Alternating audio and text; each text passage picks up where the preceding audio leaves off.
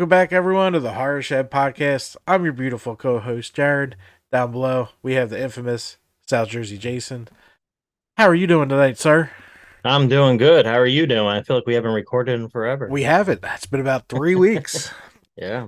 But uh, I just got back from uh, New Orleans. Orleans. New Orleans. How'd that go? It was hot, very hot, and I was dog shit sick. But thanks to Mucinex Max, I made it through it. There you go. I'm not. Now I saw you had uh some vials of blood Vials of blood. or a bag of blood. Oh, Terry had a um a blood bag. It's Okay. actually if you guys I'll make my screen a little bigger real quick so you can see Freddy drinking out of that blood bag. There you go. He's drinking and it's a real blood bag. It's got like vents in it and shit. It's from the uh Vampire Cafe. Awesome place. They actually look like vampires in there. And the food smelled amazing from what I could smell. It was one of the few smells I had all week It was in there and it smelled good. We tried to get back for a dinner meal, but never made it. so what was the drink? Was it like a vodka cranberry? Yeah, I think she had no, this one she had sangria. Oh, nice. Yeah, so Okay. it was really awesome. And you went on some haunts, right? Uh we hit three haunts. We went to the mortuary, which is an 1830s real mortuary. Oh wow. Uh New Orleans Nightmare, which is just outside of town, and the, the fucking bell of the ball was uh the 13th gate. We took a day trip to Baton Rouge. And that that haunts the reason why we went to New Orleans. New Orleans. now, did you have any crawfish? I I don't like crawfish. Okay. I've had many. I'm not a fan. Um, Terry ate her weight in po' boys though, shrimp po' boys. Everywhere we went, she got one. She loved them. Yeah, po' boys are good. Yeah, they're good. Um, now you did you tour the was it the Madame LaLaurie mansion? we or- you can't tour it. The, It's Mm. closed off to the public, but the pictures and if I remember, I'll throw them in here. It's an awesome building. yeah, So Yeah. uh, it's very creepy standing outside. It's not in the best part of town of the quarter. So um, oh really? it was kind of like, all right, let's take these pictures and get the fuck out of here. Let's go. well, given the history, I can see why. You know, like, yeah. yeah. Uh, now I know you were busy in the Orleans, but did you uh get a chance to watch any movies? Um, I we rewatched. We're on the last episode of Coven, so we rewatched that whole series. Mm, okay. It's one of my favorite on uh, American Horror Story. Yeah, that's probably one of the last good uh, seasons. Nah, Hotel was awesome. Mm, Really? I, oh, I liked it with like you know, um, uh, what's the guy's name that lived at lived at the hotel? Um, um, H. H. Holmes. Richard. Well, Richard Oh Ramirez. yeah, yeah, you know, yeah, yeah. I don't know. I felt like I don't know. I mean, only saving grace for me was Lady Gaga. You know, because I went Gaga over Gaga. Yeah, um, Uh, yeah, she was um, amazing in that show. Yeah, I think uh, I think my favorite like for me it was I think after maybe Carnival is when it started dipping down. You know, See, I wasn't a big fan of Freak Show. oh Freak Show, that's what it's called. Yeah, I I enjoyed it. I liked Um, the killer clown aspect of Freak Show, but that was about it. Yeah, twisty, Twisty, twisty, yeah. tasty. Yeah. that was, and the and the fun part was finding out that was John Carroll Lynch, Drew Carey's brother. That was, I mean, never would have guessed. yeah, yeah. yeah, he was. But really uh, yeah, we uh, we uh, walked the cemetery, went to the Voodoo Museum, Mm. went to the Pharmacy Museum. The pharmacy museum. Yeah, it's a it's a really cool museum. It's kind of Okay. short, but it's like the history of pharmacy, okay. like all the crazy shit, like cocaine for everything, uh, heroin for headaches, like um, butt plugs to keep you regular at night. keep you regular at night. Yeah, I figured that would keep you. uh, I I guess it keeps the hole open, bro. I don't know. That's just what the fucking paper said. My bunny is on. She said, "Oh my god, Gaga." And uh, one of the best excursions we did was well, we went through a plantation. Beautiful building. We got I Mhm. got so many pics of that. When you're over, I'll show you instead of sending Okay. you like four thousand. Um, I love that camera. The camera's amazing. But um, the World War II Museum, the National World War II Ah. Museum's in New Orleans, and oh my god, it's fucking huge. Okay. and it has like haunt like sets. Like when you're in the like Africa scene, you're in Mhm. like the desert. When Oh, you're wow. in um, the islands, it looks like the freaking islands. Japan, you're in a submarine. oh, nice. It was really cool, really well done. It was probably one of my favorites of the trip, okay. and it's it's long. It was at least a two hour tour, Nice. And you start Not, off. not not a three hour tour. No, no, no. We didn't get on any ships. We did get on a fake train though. That was pretty cool. Oh, that's cool. It was a Union Pacific. That's how you start. okay. Yeah. Yeah. Nice. Yeah, Uh, we did a. Yeah, yeah, the pictures you sent me were beautiful. That's like one of the places I want to go eventually. Uh, New Orleans. So It was worth it. I mean, I don't know if I'll go back. one Unless, and like, done. Yeah, I mean, Salem's still the top Halloween town for me. Oh, of course. I, Yeah. s- I still need to check out Sleepy Hollow, but I, don't- I don't think it's going to compare to either one of them. yeah, Dave Brown took his daughter to Sleepy Hollow. Um, the weekend of Friday Thirteenth, Uh-huh. and man, those pictures were beautiful with like the leaves Yeah. and everything. Oh man, And that's really another cool. thing. New Orleans doesn't really have Halloween. I mean, some of the houses are decorated, but there's no Yeah. leaves, there's no pumpkins, there's no Yeah. nothing. Wow. Yeah, and you know, the French Quarter was really cool being in, but I'm not a drinker. So like a lot of it was just bars, bars, bars, bars, bars. See, bars, I would bars. just do like the blood bag and then like the grenade or something. Oh, yeah, yeah, seen- yeah, yeah. That's like the only two drinks I would try. But I mean, it, Um, it's really cool to walk there. Parking wasn't terrible. I think we paid twenty bucks for all day, Not bad. and the quarter's actually a lot bigger. Oh, we got uh Rick Rick Paulton from the Whole Damn Enchilada podcast. enchilada. He did a good job for me this year. Yes, he did. Yes, he did. I guess we'll keep him around for a little bit, huh? Yeah, we'll, we'll, we'll work on the uh, the thumbs and the cameras, but I'm training these guys. It was the first year I let them use video. Damn noobs. I know. Yeah, man, it was a good trip. I just wish I wasn't sick. Like, yeah. Well, I, I hear you. I got con crud. you yeah, know? you got the con crud. I got the con crud. Um, so I went to Chiller and totally different atmosphere than a horror convention, and which I knew going in. It was no, I mean, it was a two years old to 90 years old, basically, the attendees, because you have people from the movies from the 50s to, you know, Yeah, early 2000s. Some people, I was in an episode of Knight Rider. I'm at Chiller. Like, it's my friend was like, I'm a huge Knight Rider fan. Where did this chick come from? So I looked her up. She was in one episode. ah, okay. You know, um, very easy ride. Um, hotel. It was uh the Hilton, and uh, I have to say Hilton. And you know, this is what pisses me off. Okay, this is my grinds my gear of the week. Okay, you have a convention. They've been they've been using this hotel for I I don't know. Chiller's been around for like 35 years. Have they been using this hotel for 35 years? I don't know. But these guys must be doing something right to be in business for 35 years. Okay. It was plenty spacious. It's not like Cherry Hill. Okay. It was, you went from a 50 degree weather day the day before to 81 degrees the day after. Why is it so hot in your hotel and it's cooler outside? And yeah, there was a lot of people, but some rooms were cold, some rooms were hot. What was going on? So the grinds my gear part is it's not the it's not the people putting on a convention that you should be yelling at. It's the hotel. Okay? Don't yell at the convention uh promoters because your ho- the hotel didn't provide a microwave or a refrigerator. Yeah, You knew that going in. Okay? Guess if you read like what's included in your room, it'll tell you. Okay? It's not it's not the promoters of the event. It's Hilton. Yell at Hilton.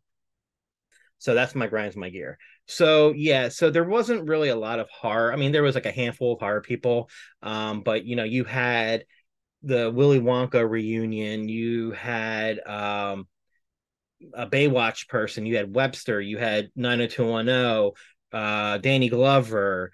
Um the one thing I don't like they're doing now is I'm the stunt guy for the guy in Jeepers Creepers. Come to give me 50 bucks and I'll tell you about being a stunt man.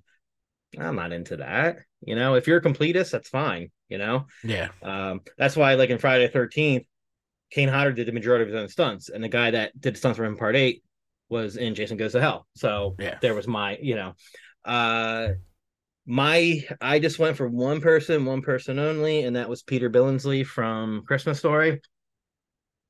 So they didn't release the times of the photos until Thursday before. Okay. Which, okay. Me going into it thinking, oh, they're going to be busy. Their their their autograph. So I want to get there as early as possible.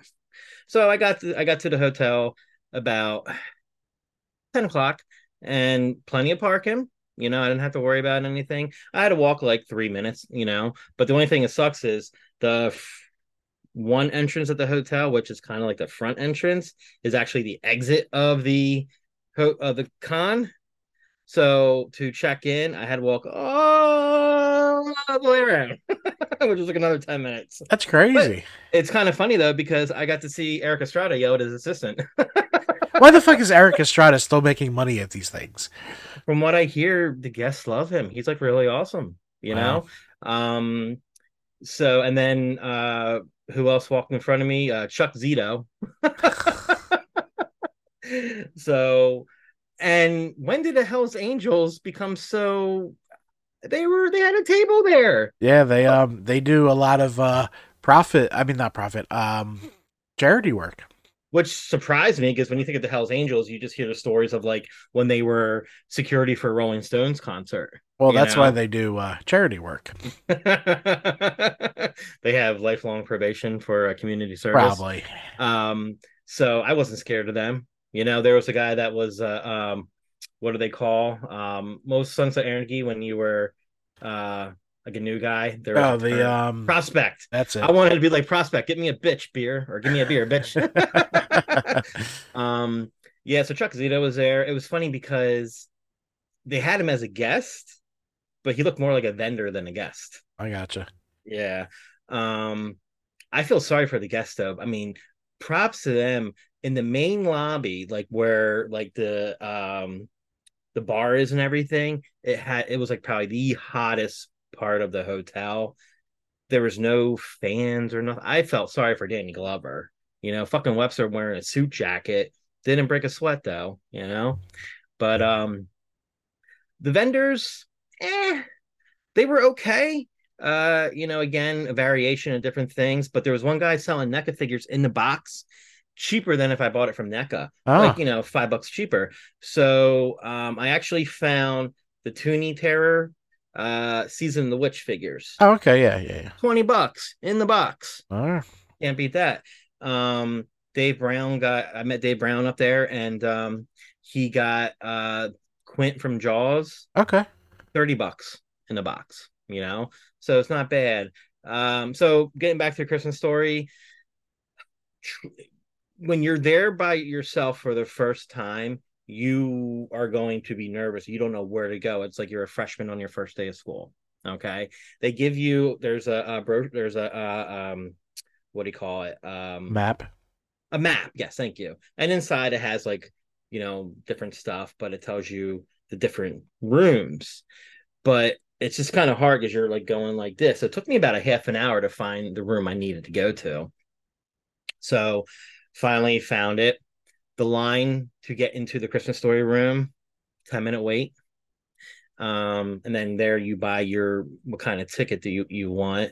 So I just got the $80 basic for for Peter Billingsley, and I was in line for him for maybe another 10 minutes. Huh. And goddamn was I nervous as shit. I think I was more nervous meeting him than I was than meeting the rock.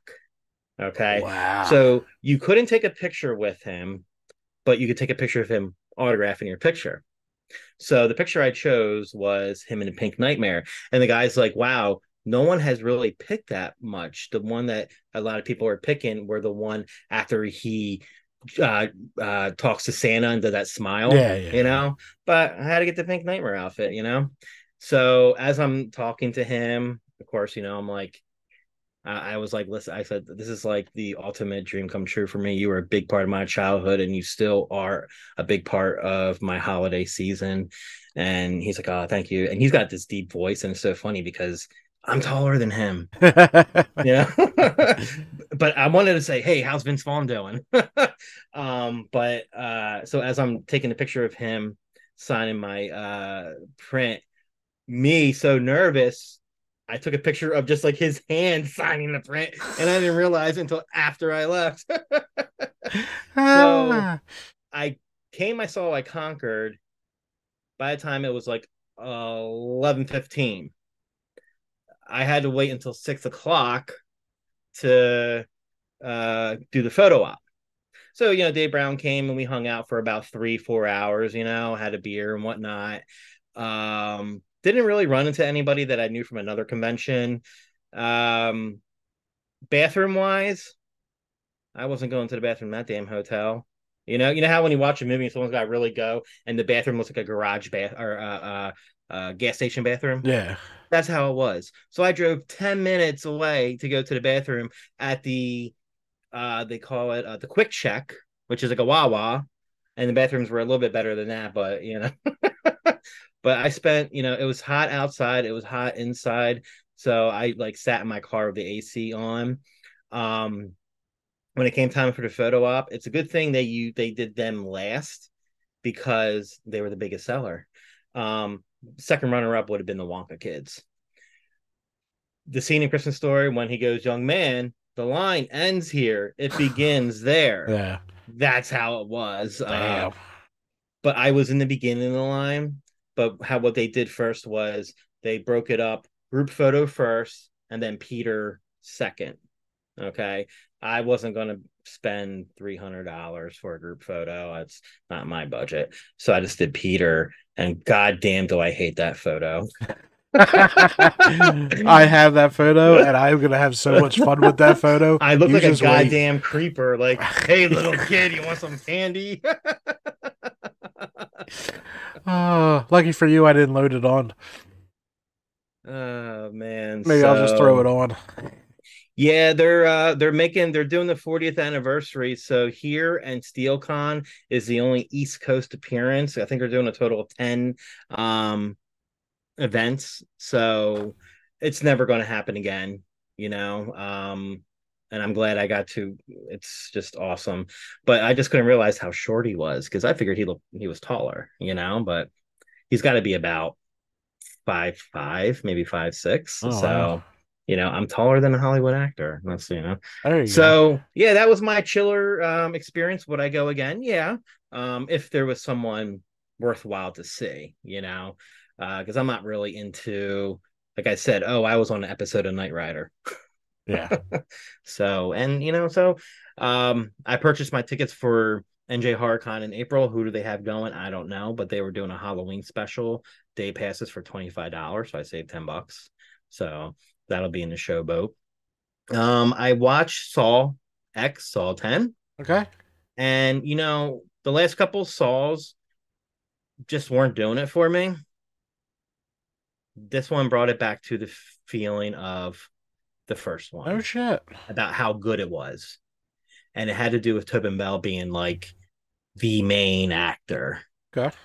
If he was in it for just like here and there, it just be not it would just be lackluster to me but it was great oh. and the the the main uh antagonist no antagonist evil person yeah yep. she was a bitch so um very good because it takes place in between parts one and two okay he does look a he does look a lot older from you know, the original because because I mean it's 20 years ago, or almost 20 years ago. But great, great uh plot. I loved it. And then I watched um I watched another movie after that, and I damn it, damn it, damn it. I don't remember, but I started watching the Nun 2. Well, I watched the Nun because uh, the Nun 2 was streaming on Paramount or Peacock. Peacock, yeah. And uh, god damn, is it good? I didn't finish it, but that looks a that looks sinister in this one, even more so than the first one. Very cool. So yeah, um, I feel like I watched something else. I just don't remember. Oh, I've been watching the Chucky series. It's awesome. You're gonna love it when you start watching it.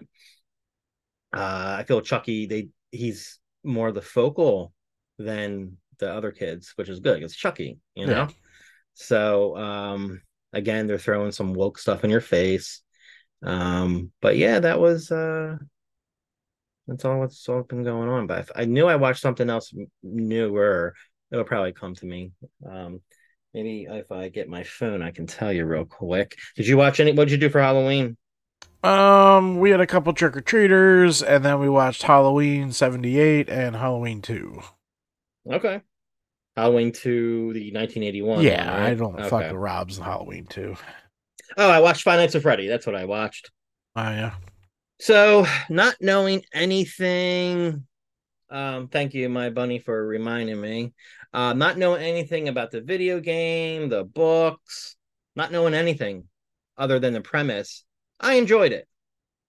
Uh, give it a watch if you want. Um, it's definitely okay for younger kids. There's no gore or anything. yeah. My Uh, kids loved it. My kid's been eight, waiting eight years for that freaking movie. Yeah, Matthew Lillard was great in it. You know, he wasn't he didn't have a lot of scenes, but the, he was definitely the scene stealer though. Um, so definitely check it out. Um, very it wasn't slow paced. It, I just wish they went into a little bit more history of the children, but they definitely set it up for a sequel and it made some money, so I'm sure we'll get more. That it you know? did. Yeah, yeah. All right. So if there's nothing else you want to talk about, do you want to do your like Brian's your gear of the week? Um, I had one, but I forgot it. I just been. I'm still dropping haunt videos. Like it's crazy. Um, Are you crying inside? Not yet. It's usually about three or four weeks when I start watching. You know, the views go from three thousand to fucking twelve. When I start getting sad. Okay. All right, Bruce Chandler, you're a good guy, like you. but it is a little too early putting up five freaking Christmas trees. oh, he they took off to do this. They're insane. I don't get it. Every year, November first, they do this shit. I hate decorating one Christmas tree, let alone five. Yeah, uh, and I think he's got more than that. Um, yeah, we got haunt videos dropping until if this guy gets this video in until November 9th. Every day. So um That's awesome. yeah, we got the backlog coming in. I've been working on the award show. It's looking pretty fucking funny. Um working on live shows. We have uh I need to figure out a way to get my laptop to work for live shows cuz we may be doing the opening of Howler's Hatchet House, a little opening night show for them. Hmm, where's that at? Columbus, New Jersey. Oh, okay. Okay. and I let the uh, owner of Brighton Asylum know that we will be renting that Christmas Story escape room this off season. Oh, he does it during the off season? Oh yeah, they're open year round. Oh, I didn't know that. Yeah, so we could do it when we head for um our filming location because it's on the way. Oh, that'd be cool. Because I figure you meet me here, we can Mhm. head up the Parkway, hit the first stop, head over to Brighton, and then head over there because it's only an hour escape room. Oh, nice. Okay. Knock out a lot of birds with one stone. We could definitely do that. All right. So, um, if there's nothing more, uh, we'll get into tonight. yeah, we, uh, we, guys, we haven't talked in a while. I've been fucking busy. I know it's been literally two weeks since we last recorded. yeah, and I, you I we haven't even really talked. Like, No, I, and we talk every day. I know It- it's just been I've been that crazy busy. We uh, we went nuts. We did six haunts in a row. I've been like five all looking out the window. you fucker. But uh, now you're making me cough. But uh, we did the mortuary, New Orleans Nightmare, Thirteenth Gate, flew home, and that night went to a haunt. Then we did um, can't believe- 301 yeah, you. When you told me you you're getting off the plane and going to a haunt, I'm like, you're crazy. Oh yeah, we did too. we fucking did. We came home, we changed our shirts, and we hit it. And then um, it was uh, bloodshed. It's a drive-through haunt, so it's not you know demanding. I still Right. ended up staying there for Is hours. that where May works at? yes, Yeah. Okay. because they showed off the um. It's a, it's one of the best looking fucking hatchet houses I've ever seen. Hmm. It's really cool in there. So I'm looking forward to them finally getting that up. It's gonna be a cool like hangout. Hatchet from the movie. No, um, Howler's. It's an axe throwing place. Mm, mm. I gotcha. Yeah, so I'm looking forward to that. Okay. Um. All right. Anything else? Now let's get into true crime. Let's take a a fucking while break from these we- yeah. movies. Yeah, maybe we can get these views back up. Um. All right. So, have you seen the movie The Strangers with Liv Tyler? Hell yeah, I watch anything Liv Tyler's in.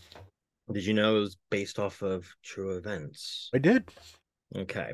So not necessarily a husband and wife that are having marriage woes. Uh this is actually unfortunately a mother and her children that were murdered uh back in gosh, uh 1981, so 42 years ago. Yeah, I tried to Um, find like you know how we find like news coverage. I couldn't find anything. Neither, man. They I just mean- it was just a bunch of YouTubers that went yeah i was listening to a documentary while i was uh shaving last night you know but uh it's just amazing that for 42 years not one viable suspect but as time passed on there's some things that have been discovered but of course like during the investigation cops don't do their job correctly but this is one of those i would say almost to me, it's as fascinating as the Amityville horror or the Amityville murders. Uh-huh. You know, like what the hell happened? So the Keddie murders are an unsolved quadruple homicide that occurred over the night of April 11th through the 12th, 1981, in Keddie, California, United States. The victims were Glenn, Glenna Susan Sue Sharp, born March 29th, 1945. Her daughter Tina Louise Sharp, born July 22nd, 1968. Son John Stephen Sharp, born November 16th, 1965. And John's friend Dana Hall Wingate, born February 8th, 1964. The murders took place in house number 28 of the Keddie Resort. The bodies of Wingate and Sue and John Sharp were found on the morning of April 12th by Sue's 14 year old daughter, Sheila, who had been sleeping at a friend's house. Sue's two younger sons, Rick and Greg, as well as their friend Justin Smart, were also in the house but were unharmed. Red flag. They're in the house, but they're unharmed. Yeah. Tina was missing from the scene. Tina remained a missing person until April 1984 when her skull and several other bones were recovered at Camp 18, California, near Feather Falls in Butte County. Multiple leads and suspects were examined in the intervening years, but no charges were filed. Several new leads were announced in the 21st century, including the discovery of a hammer in a pond in 2016 and discovery of new DNA evidence. All right, so to back up here, the bodies of Wingate, which was the friend, Mm-hmm. the mother and father, No, the the, the uh, mother, mother and son. son, yes. So we got three bodies found by a 14 year old girl. Right. But Sue's two younger sons, Rick and Greg, as well as another friend, were also in the house but were unharmed. So Mm-hmm. 3 people missed it, three people got killed. Right. Okay. Yeah. I just need to catch up when I'm reading. Yeah, yeah, absolutely. So we'll get in a little bit of background. So in July 1979, hey, that was two months before I was born, three months before I was born. Uh, Glenn, Glenna Susan Sue Sharp, uh, along with fi- her five children, left her home in Connecticut after separating from her husband James Sharp. They relocated to Northern California, where Sue's brother Don lived. Upon arriving in California, she rented a small trailer formerly occupied by her brother at the Claremont Trailer Village in Quincy. The following fall, she moved to house number 28 in the rural Sierra Nevada railroad town of Keddie. The house was much larger than the trailer and had become available when Plumas County Sheriff Sylvester Douglas Thomas vacated the property. She resided there with her 15 year old son, John, 14 year old daughter, Sheila, 12 year old daughter, Tina, and two younger sons, Rick and Greg. On April 11, 1981, at around 11:30 a.m., Sue, Sheila, and Greg drove from the residence of their friends, the Meeks family, to retrieve Rick, who was attending baseball tryouts at Gansner Field in Quincy. They happened upon John and his friend Dana Hall Wingate hitchhiking at the mouth of the canyon from Quincy to Keddie, and then drove them about six miles away to Keddie. Two hours later, at around 3:30 p.m., John and Dana hitchhiked back to Quincy, where they may have had plans to visit friends. Around this time, the boys were seen in the city's downtown area. That same evening, Sheila had plans to spend the night with the Seabolt family who lived in adjacent number 27, while Sue remained at home with Rick, Greg, and the boy's young friend Justin Smart. Sheila departed House 28 shortly after 8 p.m. to sleep at the Seabolts.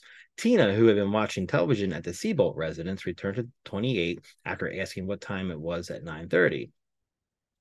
At approximately 8 a.m. on the morning of April 12th, Sheila returned to number 28 and discovered the dead bodies of Sue, John, and Dana in the house living room.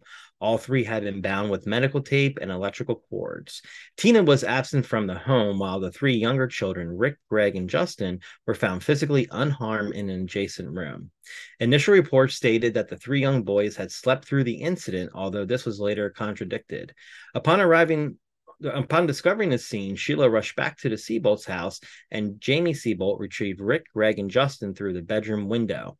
He later admitted to having briefly entered a home through the back door to see if anyone was still alive, potentially contaminating evidence in the process.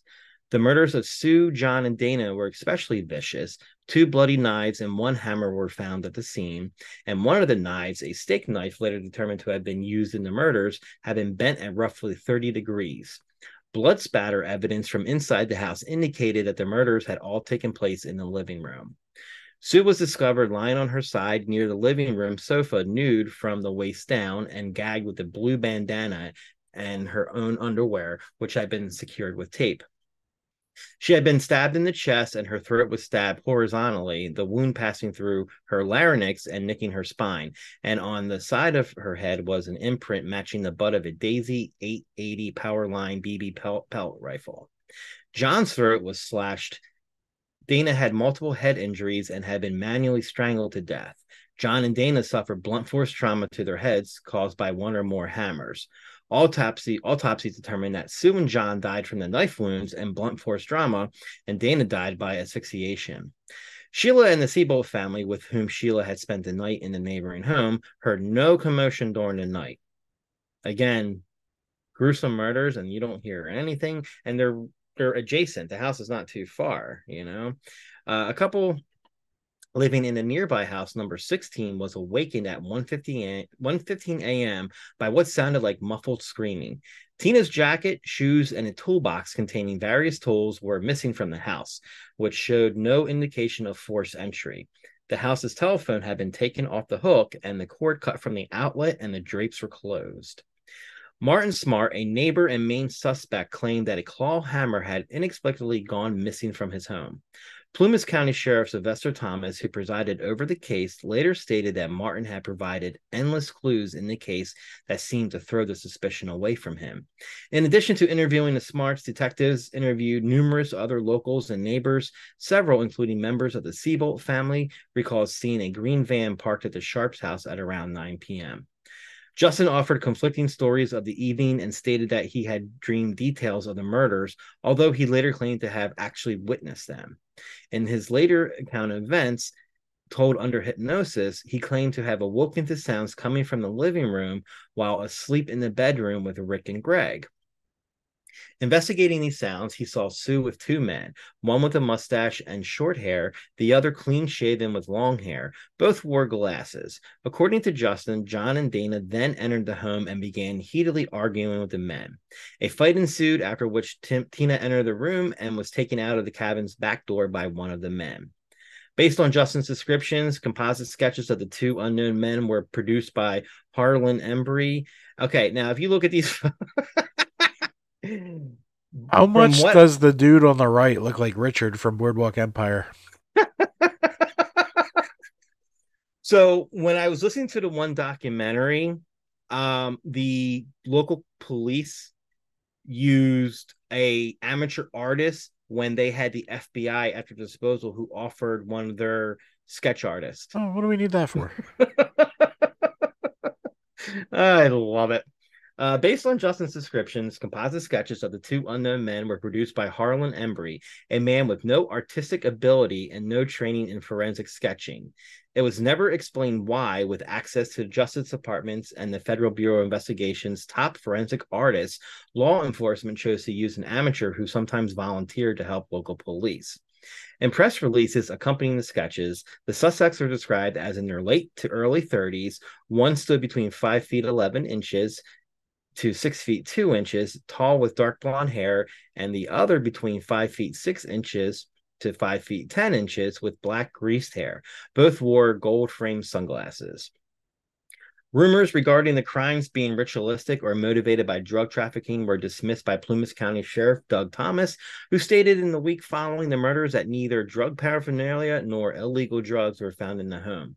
At about about 4,000 man hours were spent working the case, which Thomas described as frustrating. Tina's disappearance was initially investigated by the FBI as a possible abduction, although it was reported on April 29, 1981, that the FBI had backed off the search as the California State Department of Justice was doing an quote unquote adequate job and made the FBI's presence unnecessary. A grid pattern search of the area covering a five mile radius around the house was conducted with police canines, but the efforts were fruitless. On April 22, 1984, a bottle collector discovered the cranium portion of a human skull and part of a mandible at Camp 18 near Feather Falls in neighboring Butte County, roughly 100 miles from Keddie. The remains were confirmed by a forensic pathologist to be those of Tina in June 1984. Near the remains, detectives also discovered a blue nylon jacket, a blanket, a pair of Levi Strauss jeans with a missing back pocket, and an empty medical tape dispenser. Shortly after announcing the discovery, the Butte County Sheriff's Office received an anonymous call that identified the remains as belonging to Tina, but the call was not documented. A tape containing a recording of the call was found at the bottom of an evidence box at some point after 2013 by a deputy who was assigned to the case. So, mishandling of uh, evidence right there. The house in which the murders occurred was demolished in 2004. In a 2008 documentary on the murders, Marilyn Smart claimed that she suspected her husband Martin and his friends John Bo Boubede were responsible for the murders. Marilyn claimed that on the evening of April 11th, 1981, she had left Martin and Boubede at a local bar around 11 p.m. and returned home to sleep. She stated that she had awoken approximately 2 a.m. on April 12th to find the two men burning an unknown item in the wood stove. Additionally, she alleged that Martin hated Johnny Sharp with a passion. However, in the 2008 documentary, Sheriff Doug Thomas said that he had interviewed Martin, who passed a polygraph examination. Well, idiots pass polygraph examinations because they're idiots. So, mm-hmm. yeah. Joe Bob over here. So, according to a 2016 article published by the Sacramento Bee, Martin had left Keddie and driven to Reno, Nevada shortly after the murders. While there, he sent a letter to Marilyn ruminating on personal struggles in their marriage, which he concluded by stating, I've paid the price of your love, and now I've bought it with four people's lives. In a 2016 interview, Gamberg stated that the letter was overlooked in the initial investigation and was never admitted as evidence. He later criticized the quality of the initial investigation, saying, You could take someone just coming out of the academy and they'd have done a better job. A counselor whom Martin regularly visited also alleged that he had admitted to the murders of Sue and Tina, but claimed, I didn't have anything to do with the boys. He allegedly told the counselor that Tina was killed to prevent her from identifying him as she had witnessed the whole thing. Martin Smart died of cancer in Portland, Oregon in June 2000. Boubede, who allegedly had ties to organized crime in Chicago, died there in 1988. In 2013, the Plumas County Sheriff Greg Hagwood hired Mike Gamberg as special investigator. Gamberg was a very was a young deputy when the Keddie cabin murders occurred. However, he did not have any involvement in the case at the time. Since his recruitment in 2013, he has made several new discoveries. In 2013, he located the recording of the anonymous 911 phone call that came in after Tina's remains surfaced. Mysteriously, again, the recording was at the bottom of an unopened evidence box. Gamberg sent the tape to other law enforcement agencies for analysis and possible leads. On March 24th, 2016, a hammer matching the description of that which of that which that Martin had claimed to have lost was discovered in a local pond and taken into evidence by Plumas County Special Investigator Mike Gamberg. He stated location it stated the location it was found, it would have been intentionally put there. It could have not been accidentally misplaced. Gamberg also stated at the time six potential suspects were being examined. John Boubede. So, getting back to John Boubede, Um, he had been living at Marty's house. The two had only met weeks before the killings while Boubede was receiving treatment for post traumatic stress disorder at a nearby VA hospital. On the night of the Keddie cabin murders, Marilyn, Boubede, or Bo as they called him, and Marty had been out together again at a local bar. This is I got this from another article. So um, it pretty much this goes into a little bit more detail. So um, so on the night of the Keddie cabin murders, uh, Marilyn, Boubede, and Marty had been out together at a local bar. All three returned home later, but Marty and Bo went out again. When they returned to the bar much later, they were wearing suits as if they had spent the evening at a business meeting. One theory is that they really wanted people to notice them. During the interrogation after the murders, Betty told police that he worked as a police officer in Chicago for 18 years. However, this turned out to be untrue. He also exaggerated about how long he had lived in Keddie. Additionally, he said that Marilyn was his niece, which also was false. Some sources claim that Betty had a crush on Sue, who supposedly rejected him twice. Despite his lies and inconsistencies in his stories, police cleared him as a suspect. Later, investigators learned that Boubede had a criminal record and was working as an enforcer with the mafia in Chicago. Investigators believe he was cooperating with the Department of Justice as an informant.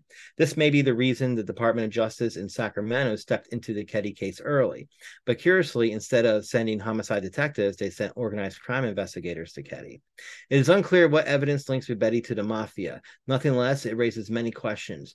Was this why detectives never adequately investigated with Betty? Is this why detectives seem to turn a blind eye to many clues and disregard evidence? Were they protecting their informant? John Boubede left Keddie after the murders and again returned to Chicago, where he died in 88. Then in April 2018, Gamberg matched the DNA from the murder scene to a known living suspect. Since then, no arrests have been made and the names have never been released to the public. Nevertheless, Gamberg says that six people may have been involved. Two suspects, Marty and Bo, died. Of the suspects who were still alive, Gamberg said, they better batten down the hatches because we're coming. We're continuing with the investigation and we're doing interviews, and we have several persons of interest. The results of the analysis and tests are unknown. As far as the person who gave John and Dana a ride home, Gamberg indicates that he identified a woman and has interviewed her.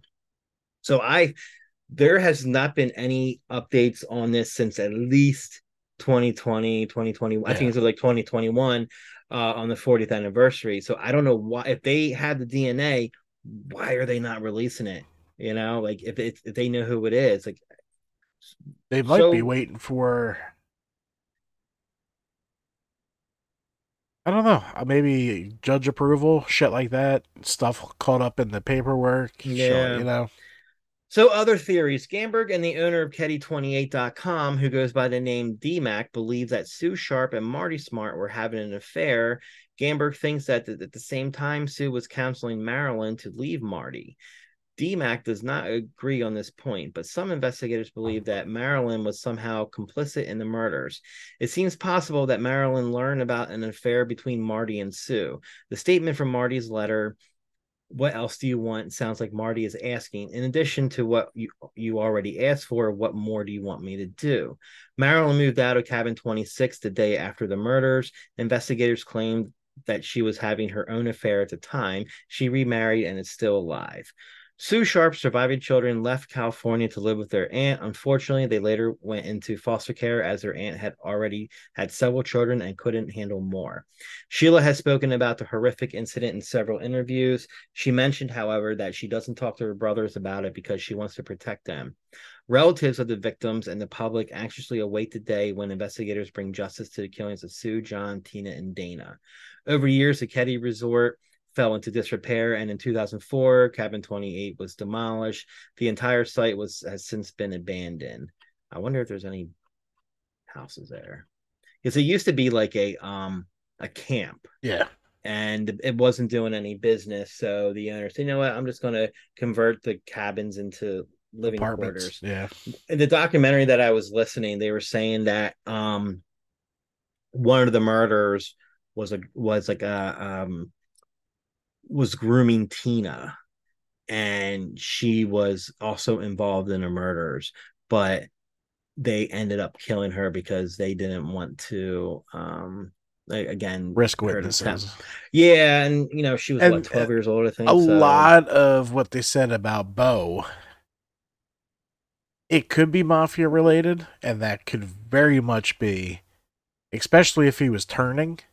Mhm, They will protect the rats to mhm. no end because it gets the Mhm. bigger fish, which which has never made sense to me in the hundred years of dealing with this shit of why you let people kill just to get a bigger fish who just yeah. tells people to kill. You know, you know what I mean? Like, I, I like I get it, but I don't get it. And now you're interrupting murder, and it's not the first murder one that they would interfere Mhm, with, mhm, mhm.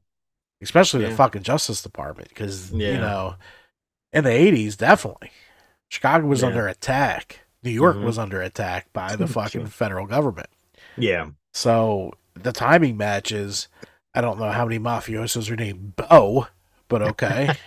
yeah. But who knows? I mean, if he was con- he wasn't deeply connected with a name Bo. I'm sorry. No.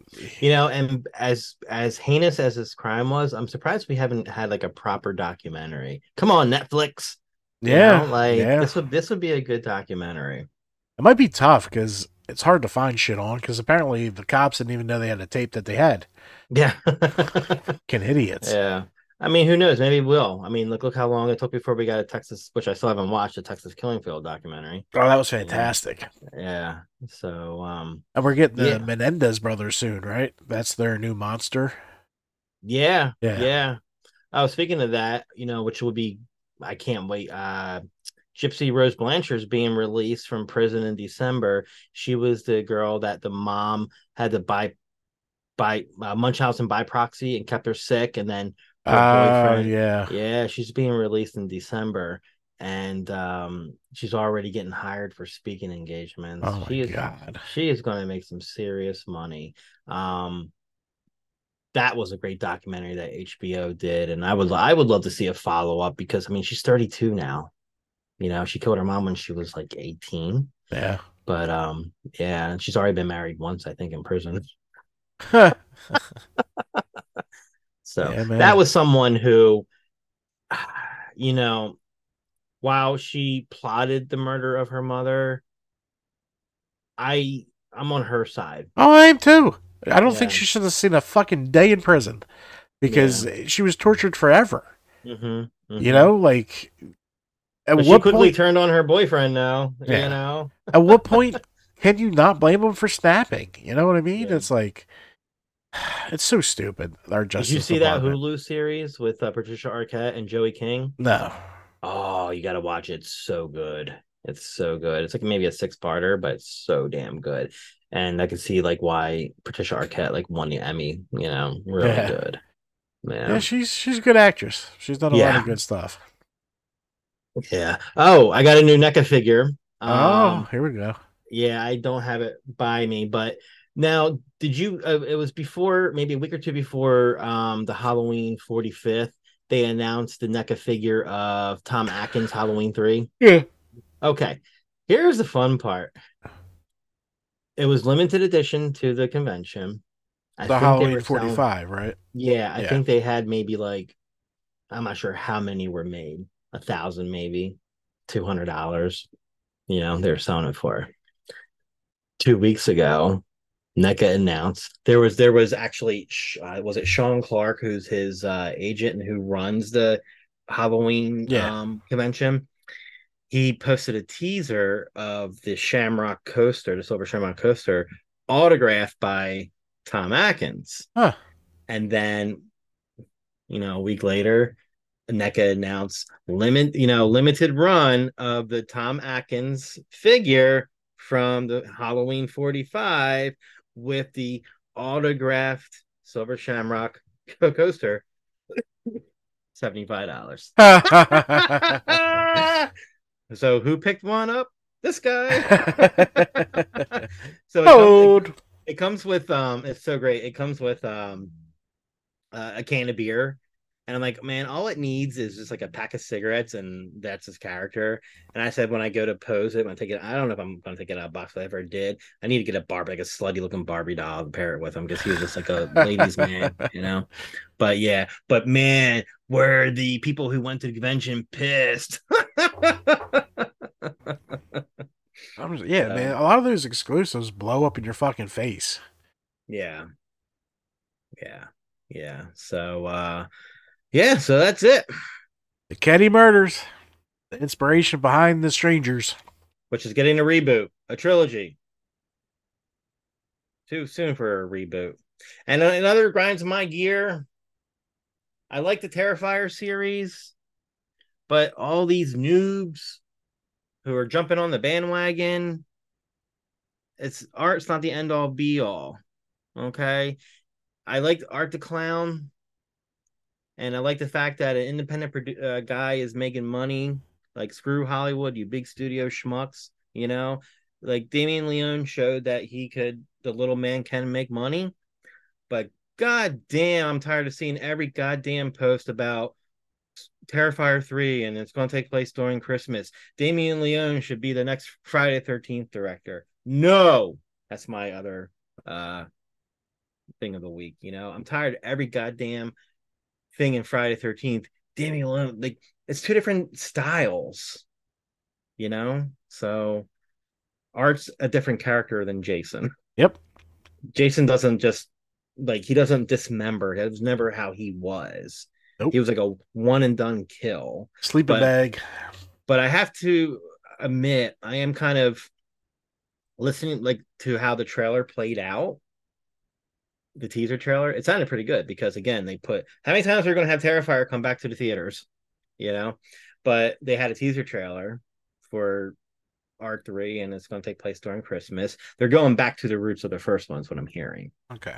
But how can you go from a really good first one to like a supernatural second one to going back to your roots? It won't make to me it doesn't make sense, but maybe it will. It, who knows? Yeah. But uh also, you know, if you are a another podcast page, stop sharing it. You're on the bandwagon. Okay. I'm tired of seeing it. so be original. Someone say. All right. So what we got coming up? I know you're working on JFK because we're getting close to the 60th anniversary, right? 60th. Yeah. Um, a lot of podcasts won't touch it because they're pussies, but we're going to touch it. Uh, just like we're going to do 9 11 one day.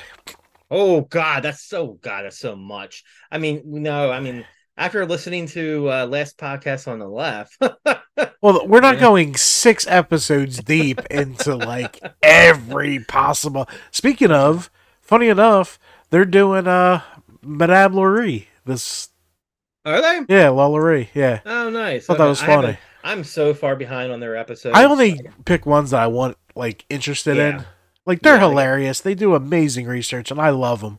But I can only do the ones I'm interested in. Or Yeah, I I just do, I like, the stop paying attention, shows. and then I'm like, what? What are they talking about?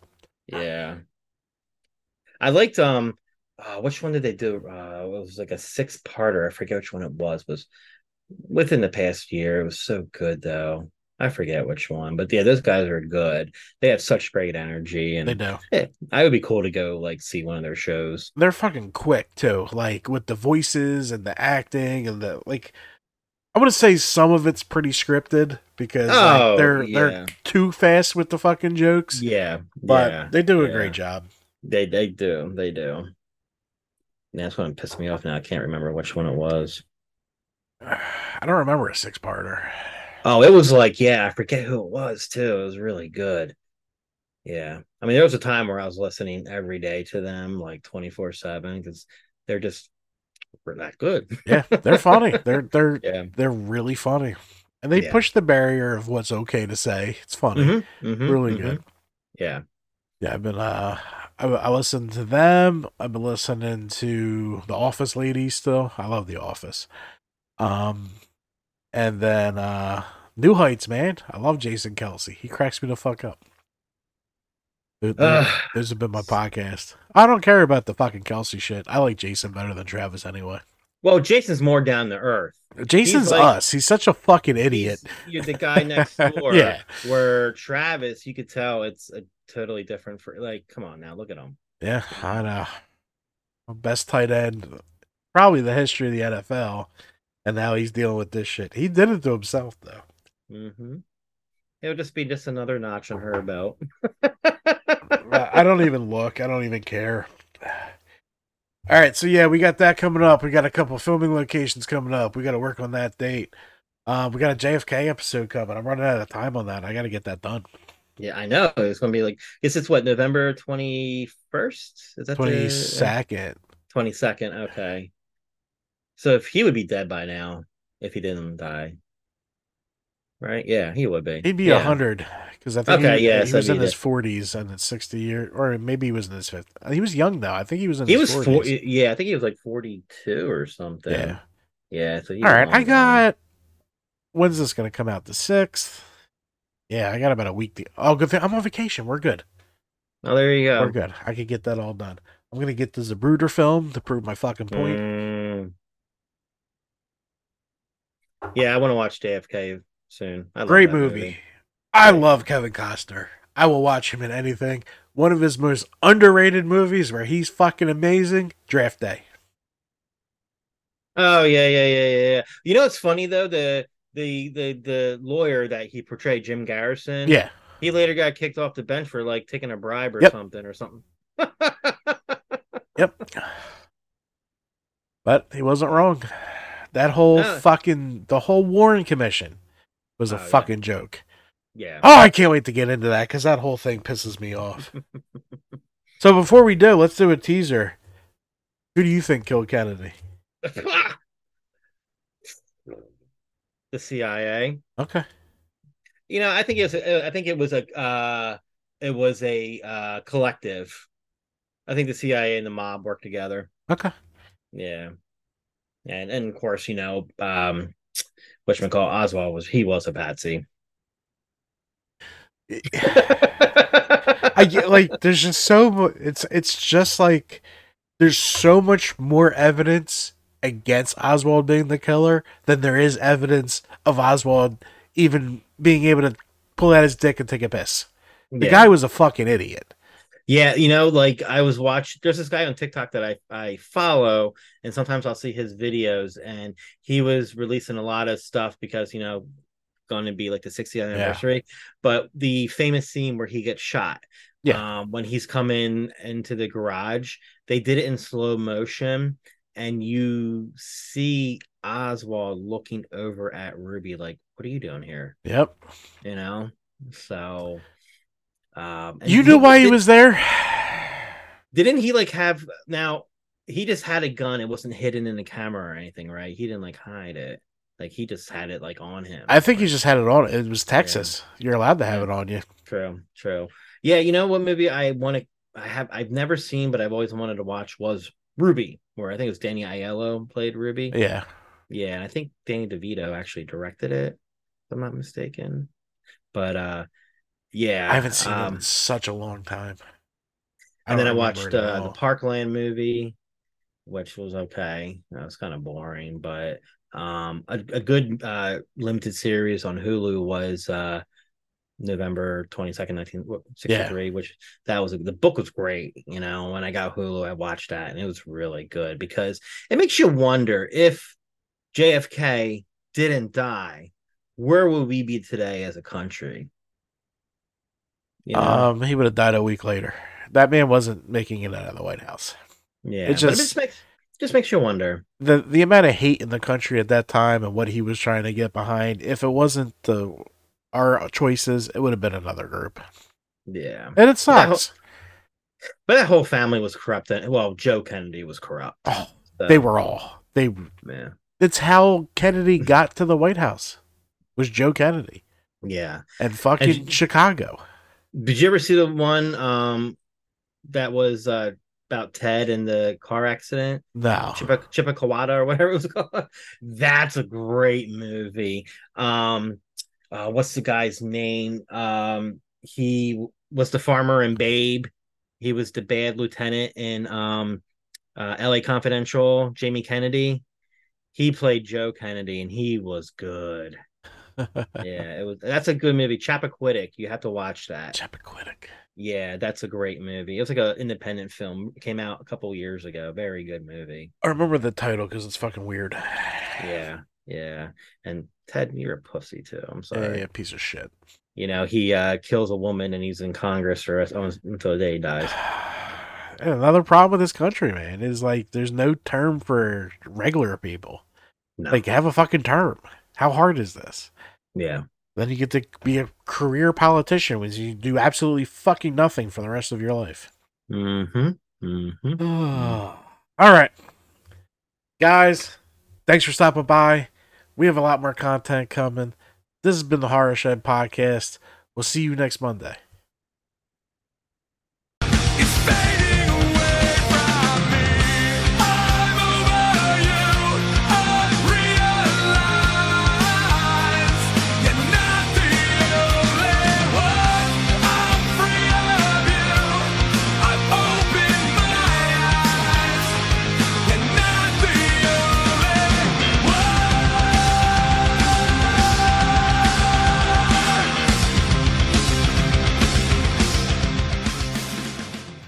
Halloween Haunts 365 Productions.